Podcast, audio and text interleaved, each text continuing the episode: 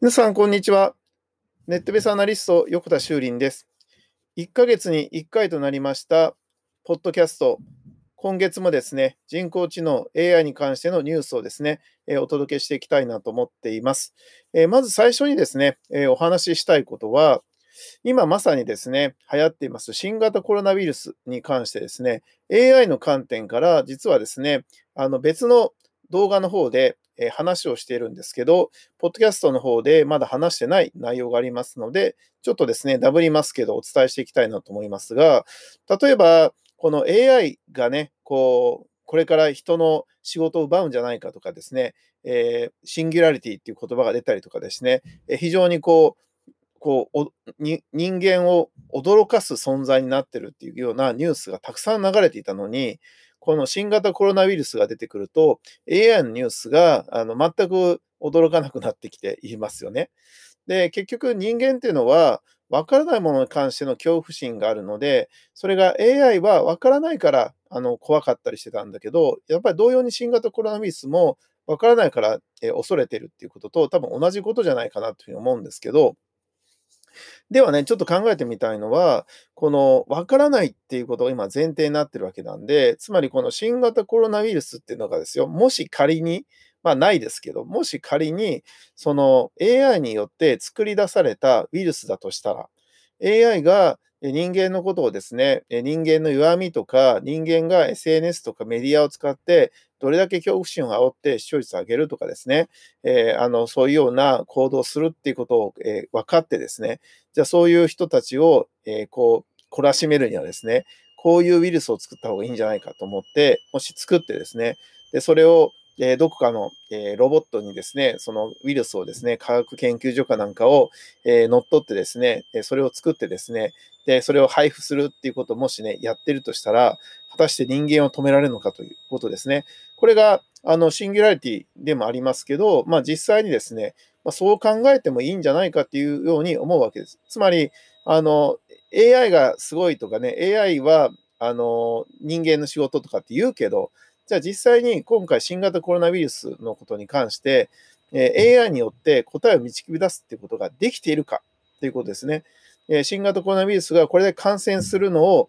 防止する方法を AI によって分析したらこういう結果になったとかですね。AI によるとこうやれば経済政策がうまくいくらしいっていう答えが出ているか。でもし仮にそれが AI が答えを出していたとして、でそれをねど、どこかが発表して、じゃあそうなるらしいっていうことを言ってるかっていうとですね、言ってないですよね。つまり結局は、その人間っていうのは、その人間の言うことを一番信用しているから、でだけど、その、どの人間を言うことを信じるかっていうことを今やってるわけなんだけど、ここが果たして AI にその役目がこれから先ですね、えー、務まっていくのかっていうことが、まあ、大きい課題だと思います。まあ、ただ、いずれは、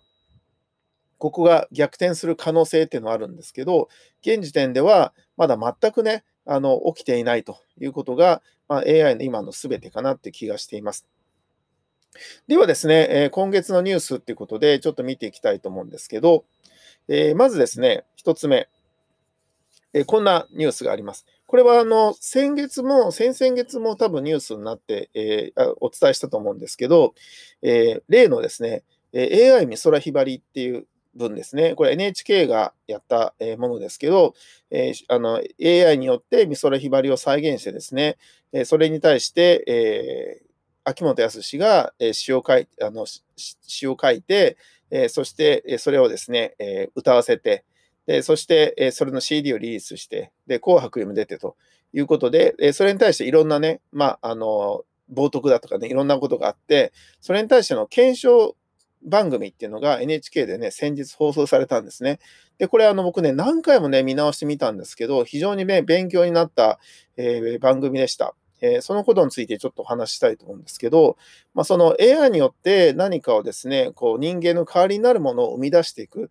例えば、その人間が面倒だと思ってる仕事をやってもらうとかですね、人間が、えーこう分からなかったことをね、えー、解決してもらうとか、間違えないようにね、やってもらうとかっていうことは、確かにすごい大事で、必要なことかなと思うんだけど、まあ、今回、この番組の中で僕が一番ですね、気になったキーワードっていうのは、AI によって人間の心を動かすっていうことはどうなるのかっていう話です。あの今のまさにですね、この新型コロナウイルスもそうだけど、人間があの AI によって作られた、例えば音楽だったりとか、AI が作った文章とか、え、何かこういう作品とかですね、え、こういうことに対して、人間がそれに対して、え、感情を訴えられて、えそれによって影響を受けるとかですね、いうことが起きてくるとですね、完全にこれは、え間違いなく政治、宗教、えなどに使われていくと思うんですね。そうすると、マインドコントロールではないですけど、その、え要するに感動されたりとか、あの感要するに感動っていうのは心動く感動ね、えー、感動させられたりとかしていくと、そうするとですね、えー、そその声によって、えー、人をね、コントロールしていくことができるようになりますよね。でしかもこれは、その人によって変えるそ、その人なりの感動ポイントっていうのがある。例えば、この人はサッカーが好きだから、サッカーをネタに、え感動させようとか、この人はこう言うと落ちやすいとかっていうことを、AI が分析することによって、人の心を動かすっていうとこに入ってきた場合、これはね、止められないなと思います。えこれを今、一人一人の人が、例えば宗教だったり政治だったりっていうことで活動していますけど、でそれが例えばえメディアだったりとか、その選挙活動、まさにそうですけど、一人の人の発言っていうのを、拡声器を使うことによって、多くの人に聞こえるようにすることによって、選挙活動は有利になるように。テレビを使うように、SNS 使うことによって、それがどんどん拡散されていくように。でもそれでも、まだまだ最初はスタートが人間で、人間が考えたことに関して、それを拡散していくって流れになってるんだけど、そもそものスタートが最初が AI になった場合、え、AI によってそのたくさんの、えー、Twitter や、え、YouTube や、えフェイク動画ですね、えまさにディープフェイクのような人間が喋ってるような私は誰々さんのことを応援しますみたいな、え動画が出てきてですね、え私は誰々さんがあのおすすめですみたいなことが SNS で投稿されたり、ブログを書いたりするようなことが出てくると、そうするとこれに対して止めていくっていうのはかなり大変で、果たしてそれは、え違反なのかどうなのかっていうことがですね、でそれは AI に対しての能力とか、そのお金をかけれればかけられた人だけが有利になっていくっていうことが、これから起きてきそうで、そのことはどういうふうに、まあ、法律なのか、それは地球規模でなのか、えー、規制するなり何なすることが結構重要かなっていうことをですね、え、今回感じましたね。はい、えー、ということで、えー、その話、ニュースが入ってきています。あとですね、あの、AI でアルゴリズム化した世界中の祈りや説法を話して歌うロボットに出てるんですね。まさにこれそうですよね。つまり自分たちの考え方や思想、こういったものを多くの人に伝えていこうと思った場合に、例えば昔であれば、その、いわゆる、えー、なていうのかな、布教活動といってですね、えー、人がずっとね、日本中をね、こう、えー、例えば、待てだけですよね、仏教を広めるために回ったりとかしてたんだけど、これがですね、ロボットできるようになってくれば、あの自分たちのものをですね、たくさんの人に広めることができるわけで、こういうこともね、あの問題かなっていう気がしますし、えー、こんなニュースも出てきてますね。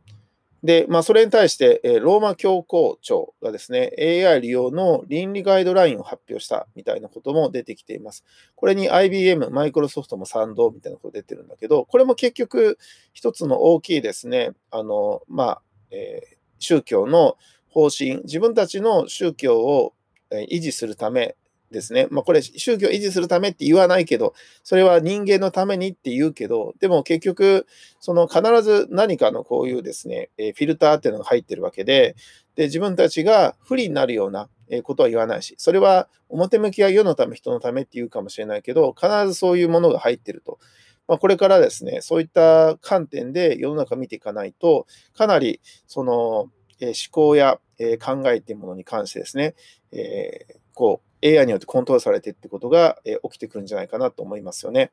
えそんなニュースも入ってきています。あとですね、ちょっと面白かったのは、えーと、AI によって、えー、大腸画像から病変を検出、えー、オリンパス5月発売、精度95%っていうものですね。これ本当にね、すごいなと思うんですけど、その、まあ、あの、前々から言われてるこの画像認識技術に関して、非常にね、こう、進化が激しくて、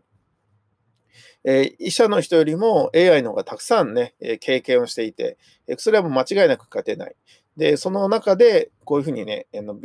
病気を見つけていったりするっていうことは、これから非常に楽しみなものですよね。だから本当はこの技術っていうものを使っていくことによって、こうね、新型コロナウイルスなんかに関しても、あの、PCR 検査ってやってるけど、これの精度も低いんですが、もっと精度を上げるようなね、あの、ものをね、考えてほしいなと思いますけどね。そんなニュースも入ってきています。あとですね、あの、Google さんが出した面白いツールっていうのがありまして、えー、動画のアスペクト比を瞬時に変更する、え、オートフリップっていうですね、え、ツールがリリースされたんですけど、これ何がすごいかっていうとですね、例えば、で動画を撮るときに縦で撮ったり横で撮ったりスクエアで撮ったりとか、まあ、いろんなあの人が撮りますけどその時に、まあ、カメラが分かりやすいかな。カメラで何か写真を撮ろうと思った時に横向きに撮るのか縦向きに撮るのかっていうのをこうどっちにしようっていうふうにねあの縦で横を試してみてで、構図的にいいものを、えシャッターをして写真撮るっていうことがあると思うんですけど、これをですね、えーと、AI さんもその構図を見てですね、縦横を自動でこう検出すると。で、それはお客さんが、えー、その動画を見てるユーザー側が縦で見てる場合は、縦に合ったようなその構図に変えて動画を編集していくと。えいうことができるようになったってことなんだけど、これはまあ人間が何を一番見たいかっていうことに合わせてですね、まあ、人間がなんかドラマ見てるときには、当然ですね、周りの景色よりは人間の方にフォーカスした方がいいわけで、そこにこう、えー、ちゃんとですね、あの、ひ、あの、なんていうかな、えー、この枠がはまるようになるとかですね、えー、こういう技術なんですけど、まあ、すごいなと思いますね。あと、中国の方で、えー、今度顔認識の方でこんなニュースが入ってきてるんですけど、えっ、ー、とですね、顔認識によってです、あ、インドか。インドで顔認識技術を使って1100人以上が逮捕されたということで、まあ、その、たくさんの、例えばセキュリティカメラとか、えー、まあ、ドライブレコーダーもあるかもしれませんけど、まあ、こういったものを使ってですね、えー、顔写真情報をいっぱいインドが持っていて、で、その、ね、この捕まえなきゃいけないという犯人の方々の顔をですね、いろんなところでこう認識してですね、えー、見つけていくということで、まあ、この技術って、今、顔認識で、まあ、行われてるわけなんだけど、まあ、あのかなり今後はですね、この、え顔を認識する技術だったりとか、例えば車のナンバーね、ナンバーも今、あの読み取ってですね、えー、その盗難車とかね、え、そして犯人が使っている車をナンバーからね、え今どこに逃げてるとか推測するってことも始まってますし、え、まあ、こういうね、これから多分そういう、こう、情報をコントロールすることによって、えー、犯罪とかね、えー、こういったものを見つけていくっていう仕組みはどんどん出てくるんだろうなということで、えー、非常に怖い技術だなというふうに思いますけどね、えこんなニュースなんかも入ってきています。はい、えあとはですね、あの、音声合成技術っていうのがあって、まあ、その、よく Google のマップのですね、えー、ナレーションのね、えー、アナウンスの人とかって女性だと思うんですけど、で、えー、Siri とかも女性を設定してる人多いと思うんだけど、なぜね、えー、音声を案内する AI は女性が多いのかっていうようなニュースも出てきてるんだけど、これはにあの男性よりも女性の方が声が聞きやすいとかっていうこともあるようですけど、やっぱりこう合成した時の技術として、あの女性の方がね、いいっぽいですね。まだ男性の方が難しいっぽいですね。まあ、そのようなニュースなんかも入ってきていますね。ということで、まあ、3月はですね、とにかく今回、あ、そうですね、あともう一個重要なニュースが、声ステーションね、えー、昔、東芝が開発したものを、今ですね、あのこれを、えー、新しくね、えー、買収しまして、え新しい声ステーションという会社ができましたけど、まあ、これによってですね、新しくこう、えー、これ ABEX か、ABEX が、え、買収しましたけど、え、芸能人の声でですね、え物事をね、再現していくことができるようになりました。えこんなことをね、え面白いですね。えこれから注目かなって気がしています。えなどなど、え今日はですね、え人工知能 AI に関するニュースをお伝えしました。インスパイアのことでした。ありがとうございました。ではまた来月お会いしましょう。バイバイ。はい、ということですね、えー、今日は人工知能 AI に関するニュースなどをお伝えしてきました。インスパイの答えでした。ありがとうございました。バイバイ。過ぎたじゃん。くー。